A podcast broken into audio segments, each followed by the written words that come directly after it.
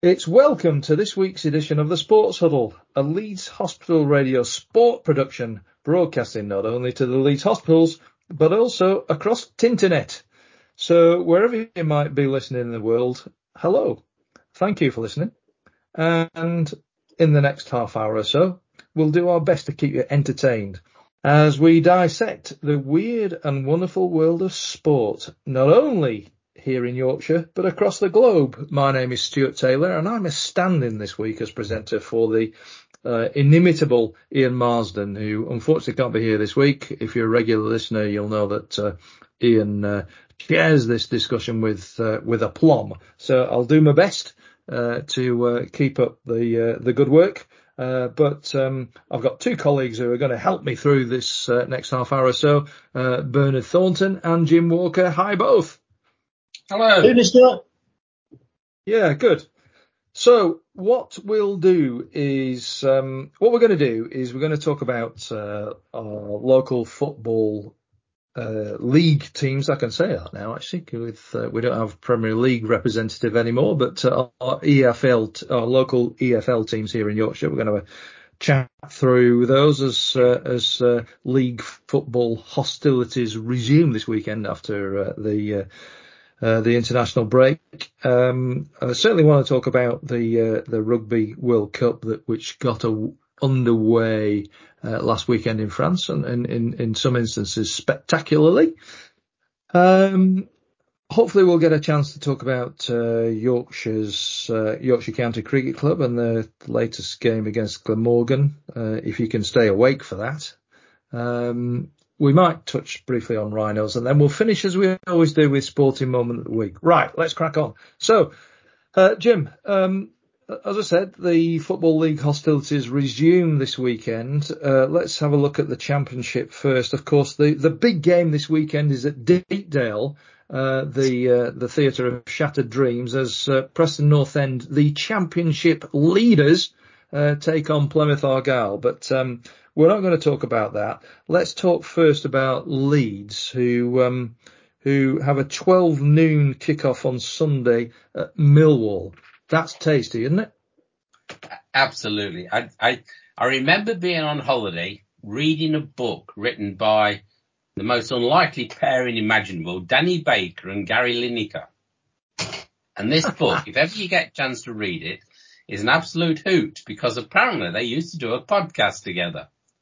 And uh, part of Danny Baker's uh, interjection into this book was to point out that he wasn't at all as erudite as Gary Lineker, um, and to to uh, to replay matches at Millwall um, and the behaviour of the spectators. And I would Oof. think if there's one game that nobody looks forward to going to, it must be Millwall away and it, it, must almost be on a par with Luton away, I think. But I, I think Millwall sounds a lot worse. Um, so um, this is Leeds' delight and joy um, on uh, on Sunday, um, and um, just to, before I talk about that, of course, just to point out, Stuart, that by the time you kick off on Saturday, uh, you probably won't be top of the championship because there's a certain match taking place on Friday night between Southampton and the mighty Leicester City. Um, but uh, we'll leave that aside. Um, so no, Leeds on Sunday, um, and I think for Leeds the season starts here because they've now got over the transfer window.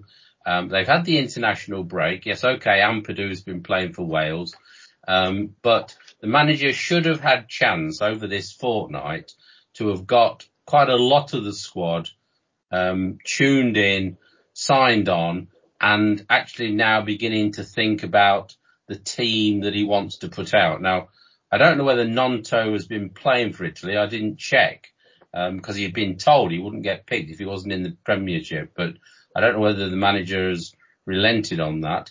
Um, but um, um but Leeds now should be in a position, as far as I'm concerned, to kick on a bit. They've I think they've recruited quite well. Um, I was a bit surprised to see Greenwood move on to Middlesbrough, I must admit, but um, uh, he should have the makings now of a of a team. Um, I don't know how close uh, Cooper is to being fit and able to resume because he's the obvious one that's been that's been missing. Um, but um, I think they've they as I say they've they've they've recruited well, they've strengthened well, and now they need to start to kick on. Now I must admit, Millwall away isn't your ideal place to start to kick on.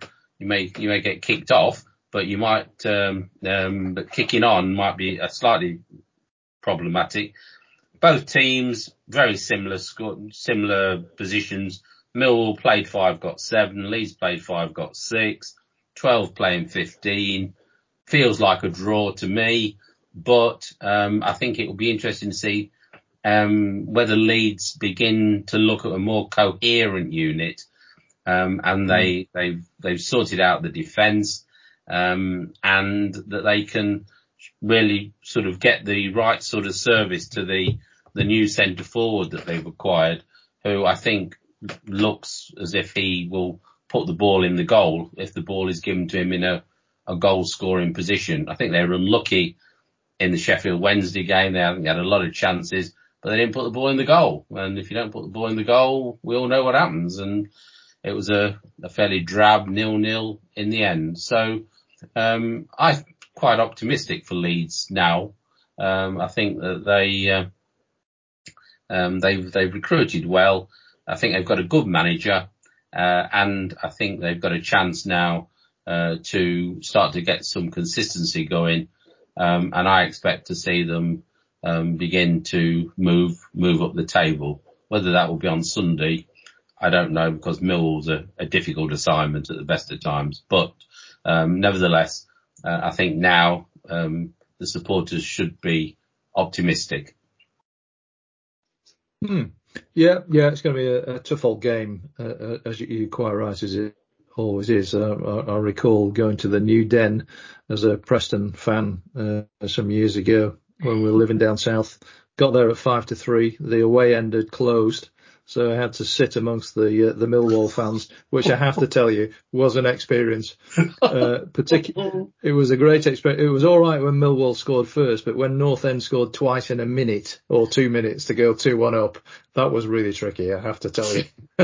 so, but uh, I'll I'll, uh, I'll I'll expand on that some other time. But uh, have they identified you, Stuart? Uh, did you uh, release your uh, loyalties to anybody? I didn't, I didn't utter a single word for the whole 90 minutes. I just sat on my hands.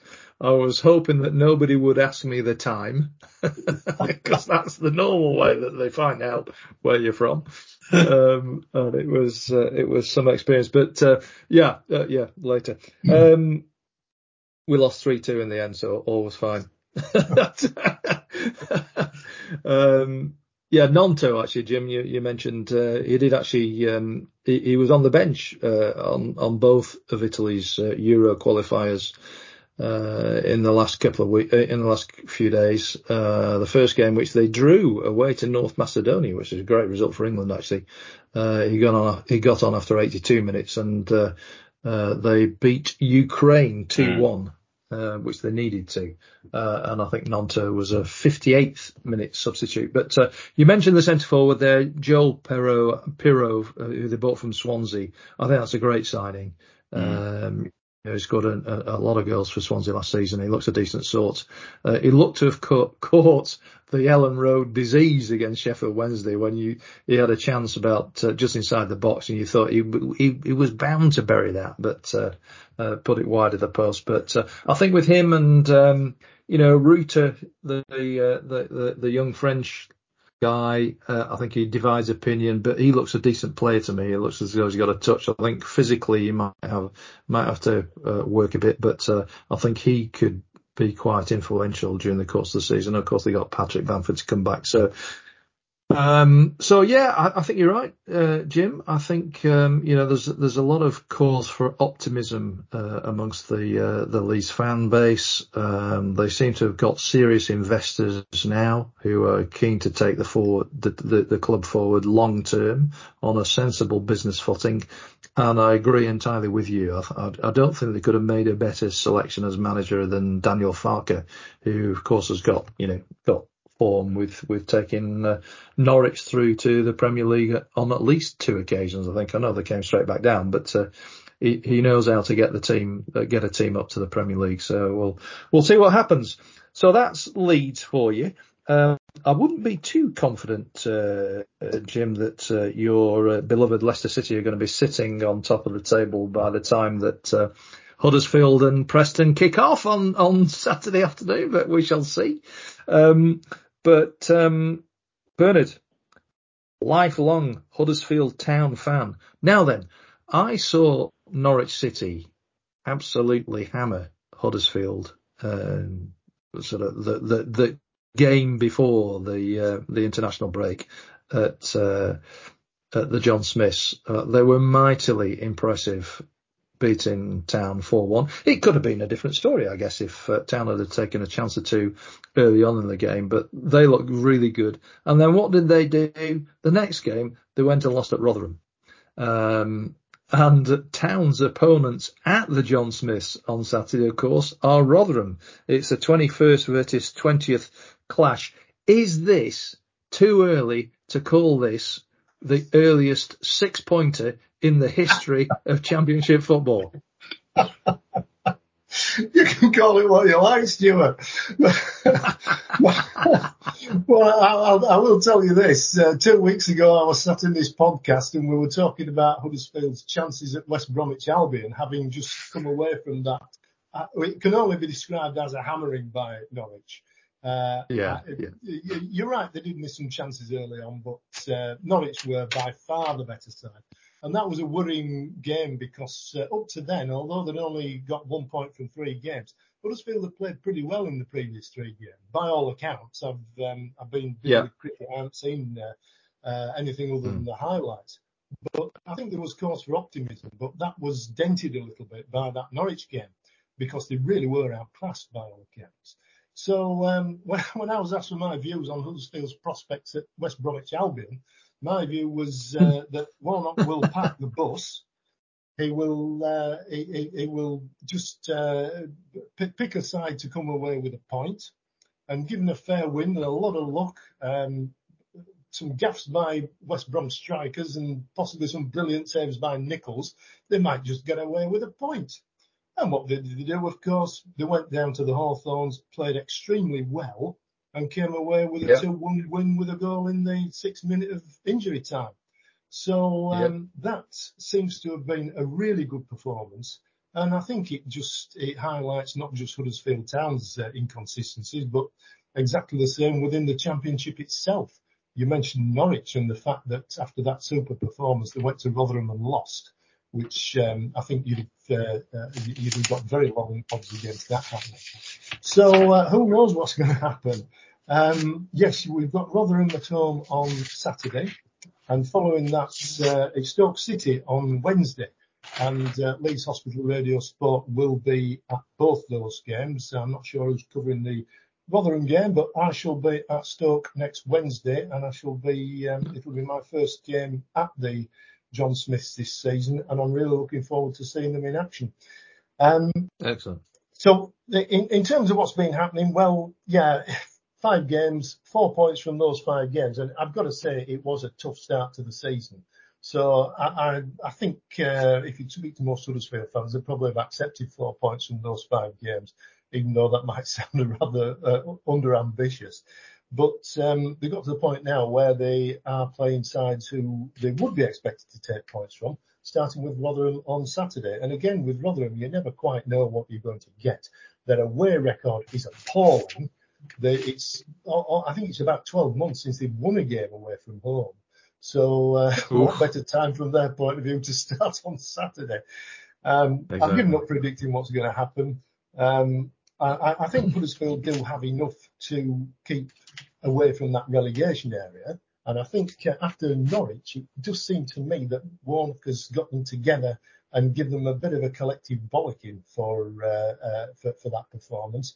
And um, it did the trick against the Baggies. Um, so I think they've got enough to stay out of that zone. Whether it will happen or not is another matter. Um, I just want to add one final point.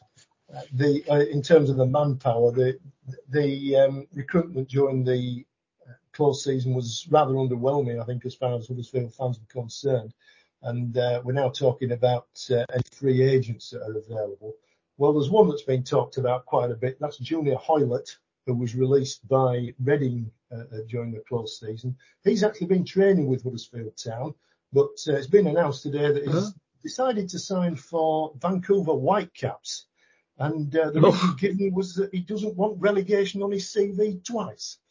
Well, that's kind of So goodbye, Mr. Hoilett. Thank you for your good wishes.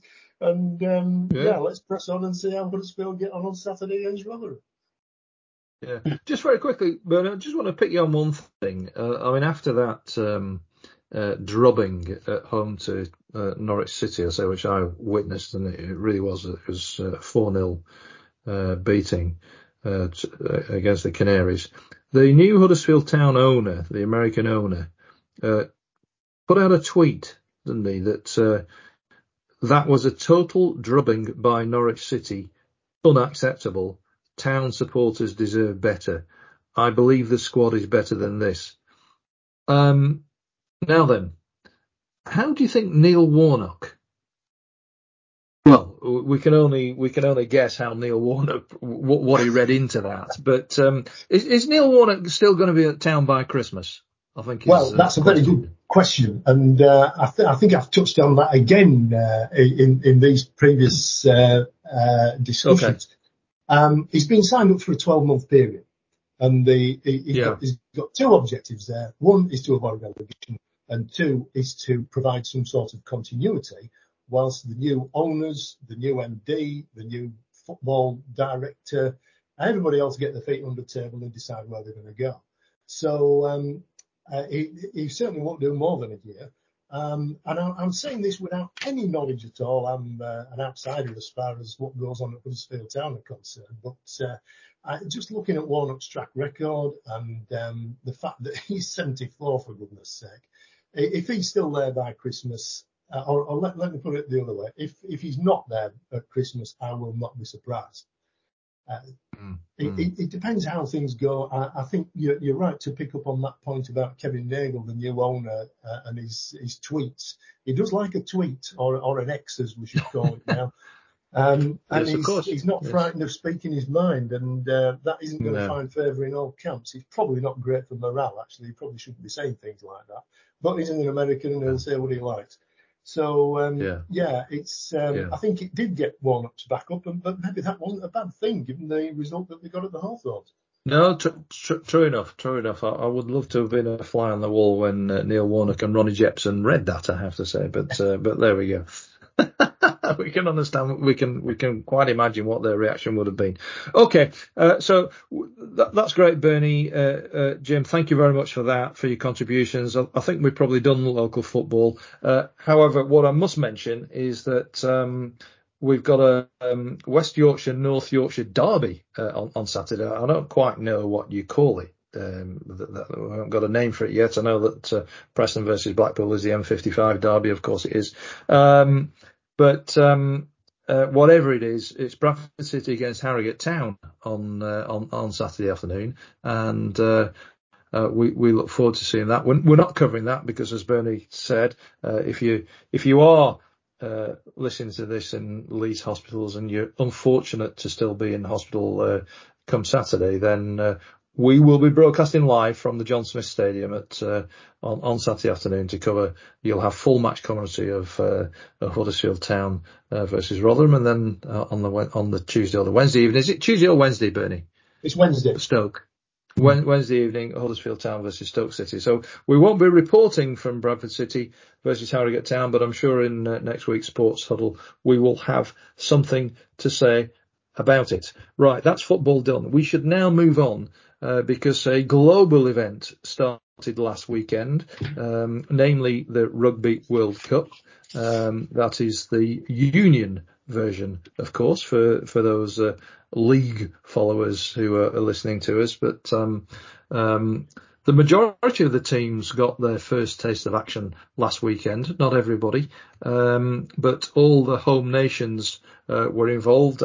Ireland thrashed Romania by 82 points to eight. Um, Scotland went down in the group of death, as they call it, to South Africa by 18 points to three. Uh, England ground out a victory against Argentina by 27 points to 10, uh, despite having a man sent off after two minutes. And Wales scraped a victory against uh, Fiji, courtesy of uh, uh, the Fiji outside centre dropping the ball with a line at his mercy with uh, with uh, with seconds to go. So Wales won that by 32 points to 26. So Jim, uh, you, you love your rugby union. Um, it, it, I say it all got underway last weekend. It got underway last Friday evening, of course, with that fantastic uh, event at the Stade de France as uh, as the hosts and one of the favourites for the tournament, uh, France, uh, put New Zealand, the All Blacks, to the sword by 27 points to 13. Uh, but your thoughts so far about the tournament? Um, I think my initial thoughts are I was glad that there were a lot of decent quality matches first up because I think that yeah. as, as, as energized people because this is a long event. I mean, the final takes doesn't take place until October the 28th. I mean, that is a long time away. So you can imagine if if they had got off with a few sort of boring games at the start, then um, people's minds would have drifted else drifted elsewhere. Um, and I think from the home nation's point of view, um, the fact that England did so well, I think has energised enthusiasm here because certainly the ITV who were covering this competition must have been absolutely worried sick with England's performances over the summer, wondering whether they had actually signed on for something which nobody was going to watch and everybody was going to turn over to the BBC. But I think now um, people are pretty well interested in what's what's happening. Um, I thought England were absolutely terrific.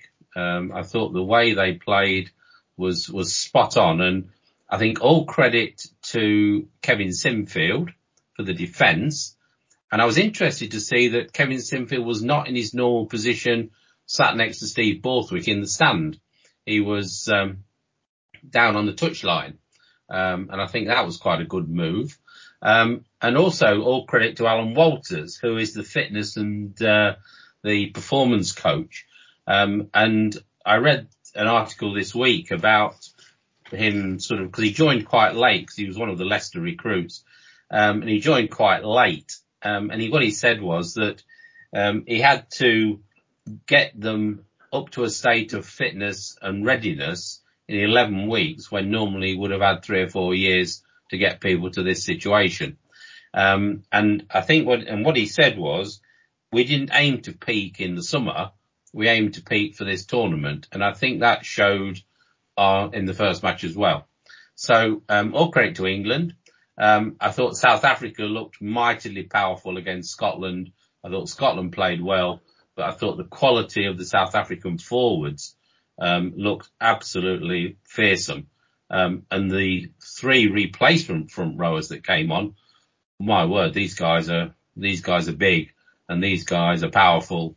Um, and I think they're going to take some stopping. France um, got off to a perfect start for them. Um, pleased for that in some ways. The All Blacks did their normal trick of playing um, like um, uh, maniacs for 70 minutes, but they always tail off a bit in the last 10. So if you're within striking distance of the All Blacks within the last 10 minutes, quite often you will find that they they they can't play at the the, the same level of intensity. Um, that was obviously a cracking game to get to get the whole competition started. Um, Ireland racked up a big score, um, but they haven't yet played anybody of of, of note. Uh, and in their case, the the big game that they've got is against Scotland on October the October the seventh, because I think almost certainly um, that is going to decide who finishes second in the group. Because I expect South Africa to win that group but they've got to play Ireland, of course, and that will be an absolute cracker um, of um, of a game um, when it takes place. Um, when does it take place? I'm just looking at my uh, um, my fixture. Oh, there we go. September the 23rd, I think it is. Yeah, September the 23rd.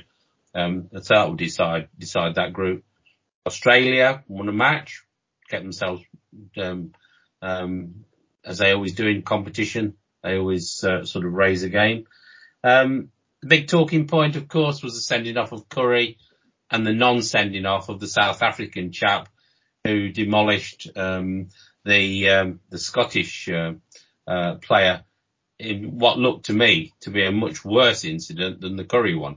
Um, uh, so that's going to be a talking point, um, and I hope the competition isn't decided on those talking points and it's decided by the play on the field. But I thought uh, I thought for a first weekend it looked good. This weekend's matches yeah. a bit more on, on paper one-sided. Um, be interesting to see how England go against Japan. There'll be a totally different style of opposition to Argentina. Um, they certainly won't be wanting to play in the forwards, uh, and that will be a challenge for England because I don't think uh, that if the ball starts getting thrown around the backs, that that's England's strength. But uh, but we will see. So enjoy the first weekend. Um, looking forward to some more. Um, and um, good luck to the home nations who all performed, I thought, very well.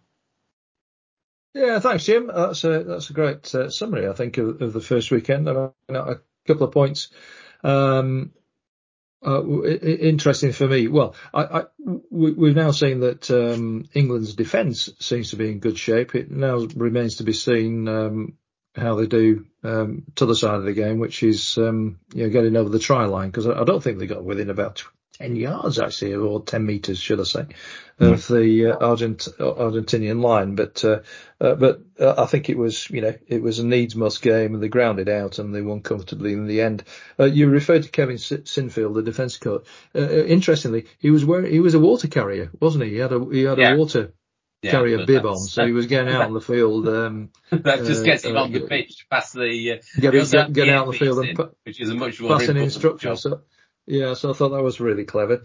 Um, it's a long old tournament, isn't it? And, and uh, you know, it's a, it's a it's a war of attrition, really. And I, I saw today that uh, early on today, we're recording on Thursday evening, and uh, South Africa have lost their hooker already. He's out for the tournament, and uh, you know, he's one of the best best hookers in the world. And uh, they've got a replacement hooker, but only one replacement hooker, and they're already um, I think one of their props and one of their back rows in training is, um, you know, practicing hooking duties as, as a backup yeah, right. to what will now be the, the backup hooker. So, you know, injuries are, are bound to have a, an impact. There's a Scottish player who's uh, had to go home because apparently he slipped on the hotel steps and sustained a con- concussion and he's now out of the, out of the squad. You know, a terrible thing to happen. Um, just one thing, Jim, um, I, I hear what you say about Ireland, Scotland being, um, you know, the key game. I just watch out for Tonga in in um, in that group. They've got um, what have they got? They've got uh, they've got five former All Blacks um, in in the side as a as a as a, as a um, as a result of the change in um, qualification rules. Um, so they've now got, so they've got five former All Blacks in the side. So, and, and Ireland play Tonga this Saturday. So it'll be interesting to see how that goes. Uh, Bernie, very quickly, um, early thoughts? You know, um, you're, well, you're, not, you're, not, a massive rugby union man, but uh, no, I've, I've, seen a little bit. I saw a bit of the, the France New Zealand game, which was very entertaining, and uh, I saw the Wales Fiji match, which was uh, even more so. Um, I, I, sat down and looked at the results and I thought, what have we learnt from this first round of matches? And my answer was not very much. Uh, we, have certainly hmm. learnt that France are a good side. New Zealand, uh, they, they, they came off second best, obviously, in this game against France, but it wouldn't surprise me at all if they win the rest of the games in the group and become one of the strongest sides going into the knockout stages. They're, they're, they're too good to be just fall by the wayside. Um, South Africa, yeah, played uh, uh, as well as everybody expected. They are the tournament favourites. Um, I wasn't aware of the situation with the hooker. That's uh, that'll be very worrying for them. But uh, nevertheless, they will be very, very strong still. Uh, what have we learnt from Ireland 82, Romania 8 nothing? I'd suggest. And um, yeah, England obviously did play very well against the Argentina side, and um, I'll say no more than uh, it'll give them confidence to uh, in, in going forward for the rest of the group games, which, uh, as you say, starts with uh, Japan on Sunday. So um, yeah, all, good for England. Um, the Wales Fiji game was an absolute belter to watch. Uh, I just almost picked it at random really because it was uh, had a bit of time to spare, and um, it was great to watch. There was an awful lot of uh, there was an enthusiasm for, for, for the Welsh. Uh, I was a bit surprised by this actually because um, you, you, I thought, well, you'd expect Wales to beat Fiji, despite the fact that Fiji had beaten England. I didn't know that.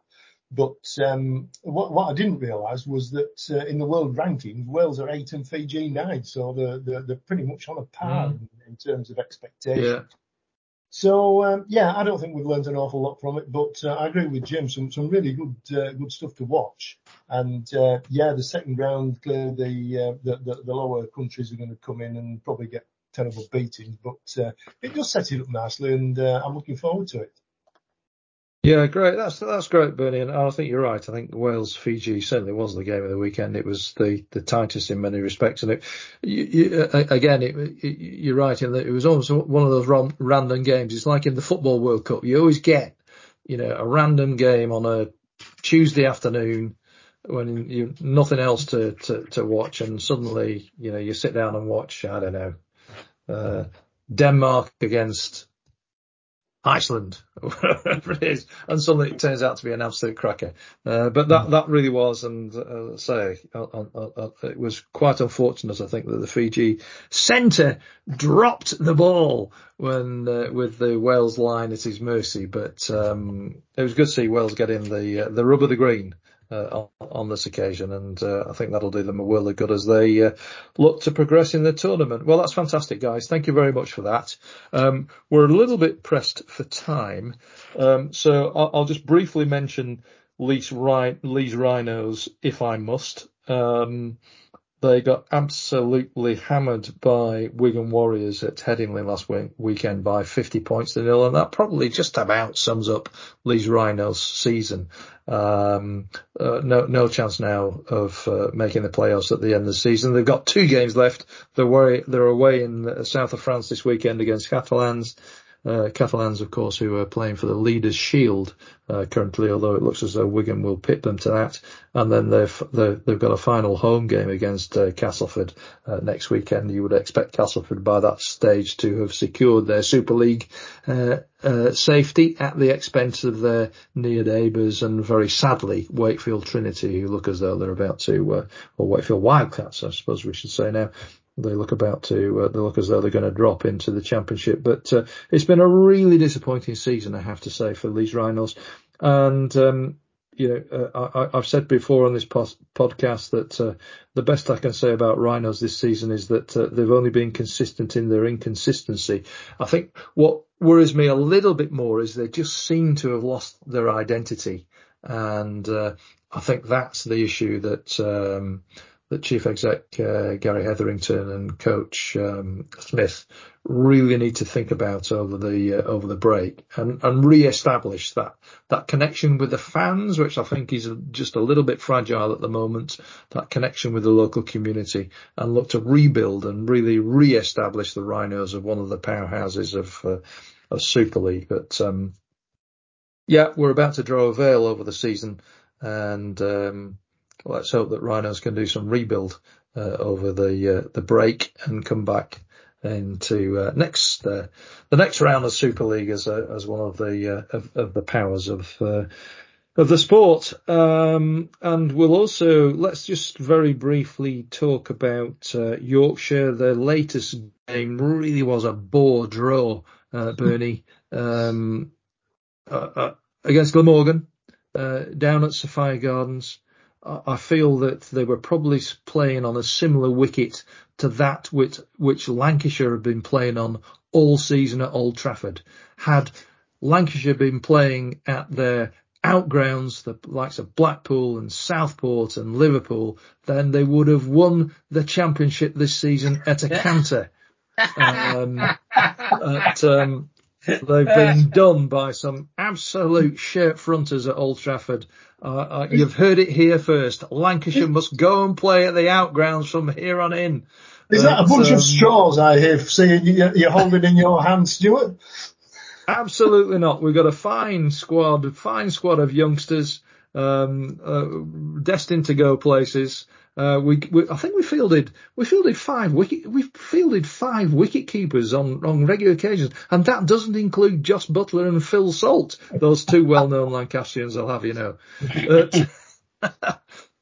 but anyway, um, and we said goodbye to Dane Vilas, who, who, seriously has been a fantastic servant mm. for Lancashire for the last seven seasons. And uh, uh, fittingly, he made a century in his last game for Lancashire at Old Trafford, and uh, his first of the season. And uh, he goes with the uh, the best of warm wishes with uh, for every uh, Lancastrian uh, cricket uh, fan, that's for sure. But um, I've lost my thread now. What were we talking about? Yorkshire. Get back to Yorkshire. Yeah, the, the, team that's bottom of the second division. That's the one.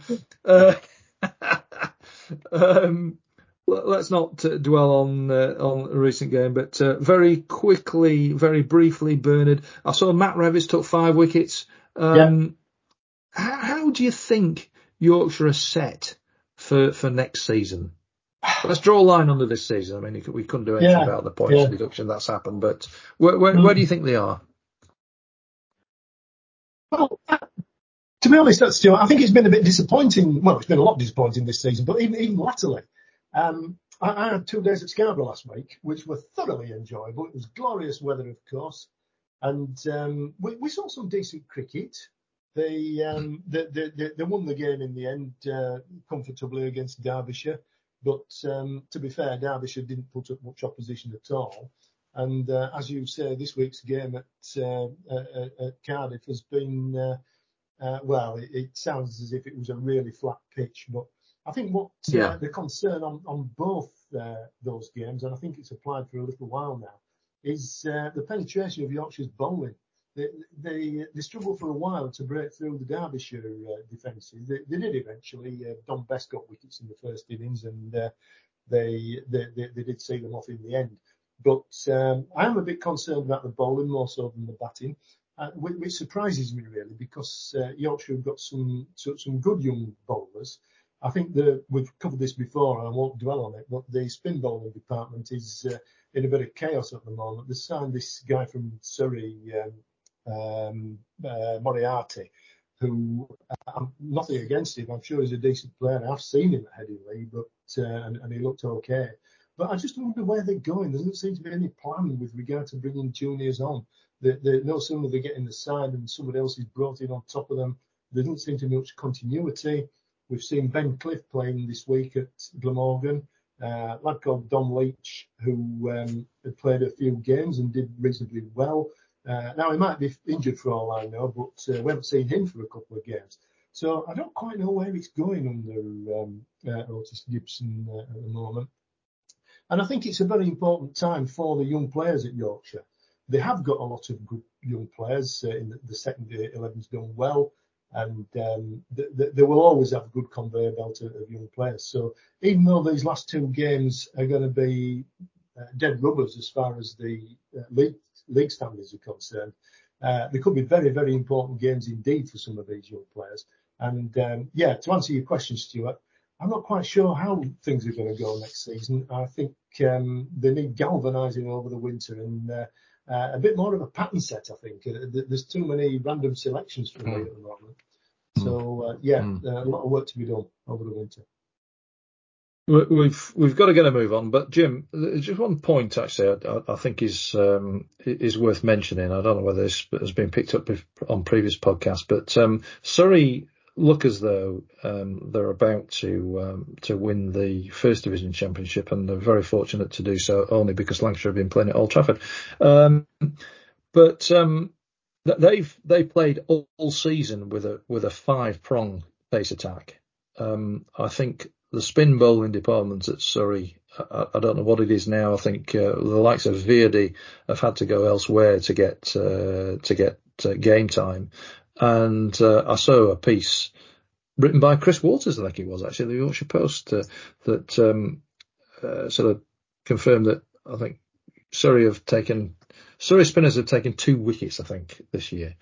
Um, and I, my concern is that if the champ, county championship continues to be bookended um, in spring and autumn, um, that really is not conducive to bringing on uh, spin bowlers generally. And you know, I, I think um, you, you, if if you if you if the county championship is going to be played in spring and autumn, you've either got to have a really really top class seam attack um, or you're going to struggle. And Bernie made the point, you know, that um, Yorkshire has struggled a bit in the spin bowling department, but they're not alone in that.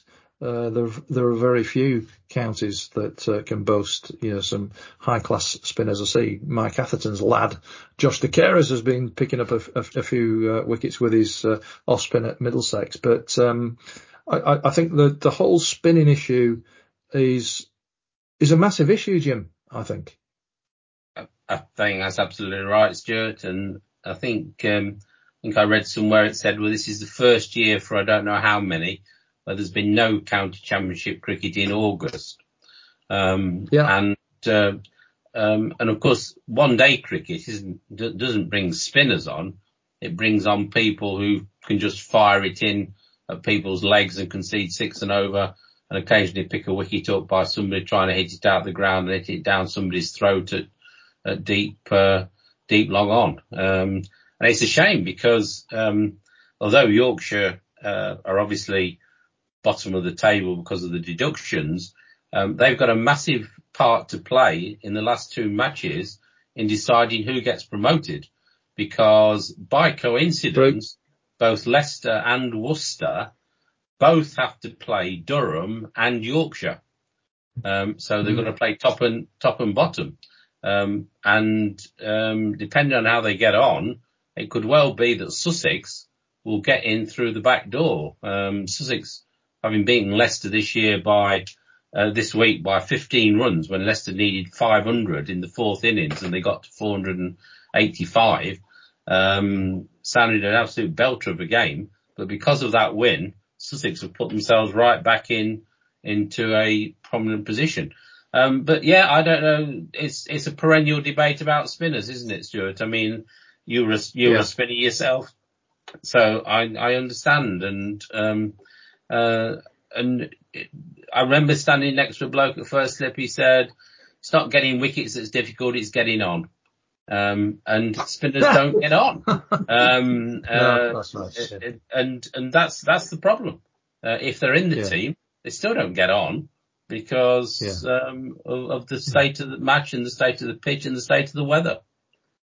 Yeah, no, that's absolutely true. It's um, you know, it's um, we certainly can't do that justice in uh, you know the few minutes that uh, we've had, but uh, it, it it really does worry me. It really does worry me. But um, anyway, well, the, the, the spin cupboard seems to be increasingly bare, but um, that's for another time. So we'll, we'll see what happens with that.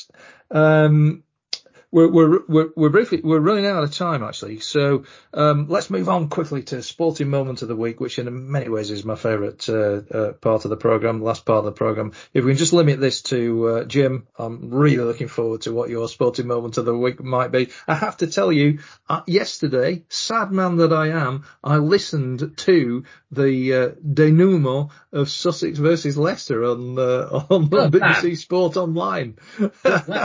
Basically because I've got, I've got two very good mates who are Sussex supporters and are just dying for Leicestershire to get across the line. But, uh, and we were texting each other because I, I, really hope that Sussex don't get through the back door to play with the big boys next season. But um, yeah, so we, we haven't got a lot of time, and I'm taking up uh, most of it by wittering on.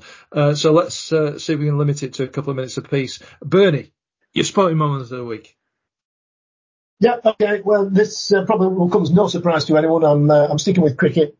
Ben Stokes, 182 monumental innings in the 50 over match against New Zealand, 182 off 124 deliveries.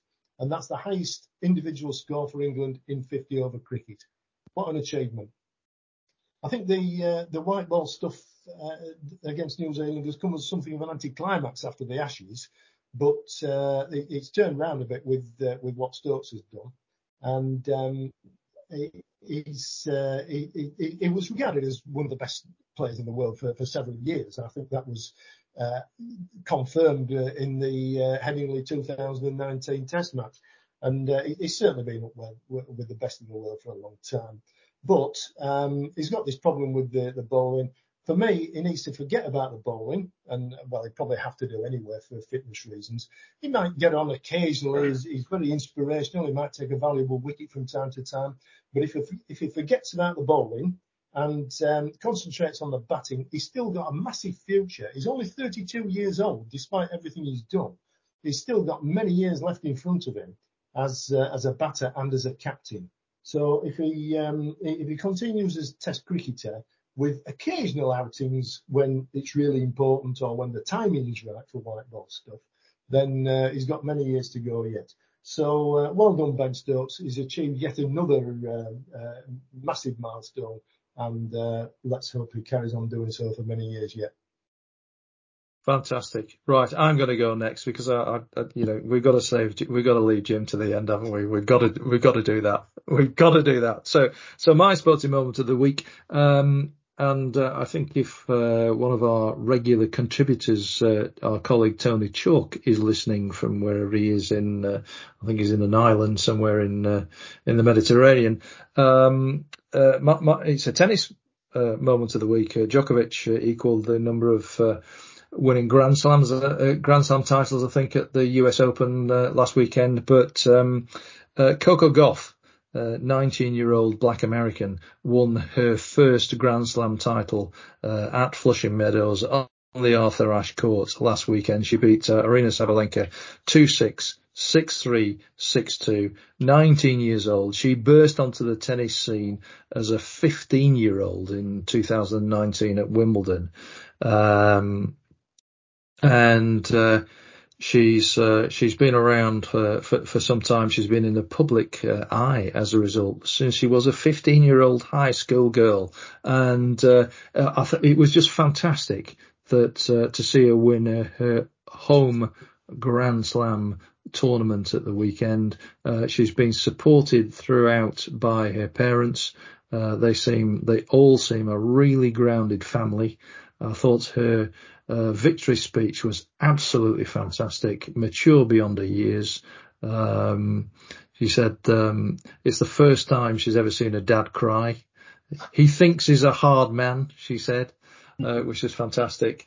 Um, she's uh, she's really mature. I think she's a real um, uh, you know sort of um, she's a, a, genuine role model. I think uh, for uh, for young sports men and women uh, coming through. Uh, she's in the past she's spoken really, really articulately about uh, racism in the US and, and gun crime. She's a really rounded young woman for, and she's only 19.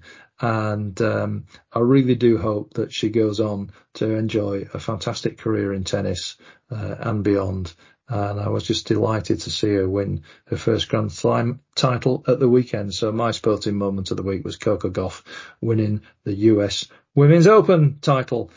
Right, Jim, well off you go. Very good. Well, knowing knowing you. Sorry. knowing you were here, Stewart, I thought I ought to uh, try and find something a bit special. So I found a World Championships. Um, and uh, this took place um, in East Grinstead of all places uh, last weekend. It was over two days. Um, and it commemorated uh, 50 years of this organisation. And this organisation is, of course, the BLMRI, which stands for the British Lawn Mower Racing Association, who held their World Championships uh, this uh, this weekend. Now, um, just for a quick bit of history, um, this organisation was founded at the Cricketers Arms, Wisborough Green in West Sussex. Um, it's a national organisation, um, and up here uh, there have been events at Garforth, Sherburn in Elmet, Huddersfield, Halifax, and over the coronation weekend there was even one in Thornton Hall, Country Park, Thornton in Craven. Um, quick uh, introduction to the rules. Um, there's four groups. Uh, group one is the lawnmower as you know it, uh, with an engine, obviously, and you can modify this Uh, the only criteria being you've got to run behind it, and therefore uh, you've got to run run after it. So you, no point in modifying it um, too much because if you do, you won't get very far because you won't be able to keep up with it. Um, group two, um, you will recognise this is this is the sort of mower that you use for mowing the uh, cricket pitch. Um, so it's uh, it's a cylinder driven thing again. Um, and the only modification here is it has a seat on the back that you can, you can sit on. So that's, that's group two. Now group three, um, is, um, this is a, a four wheel, four wheeled lawn mower.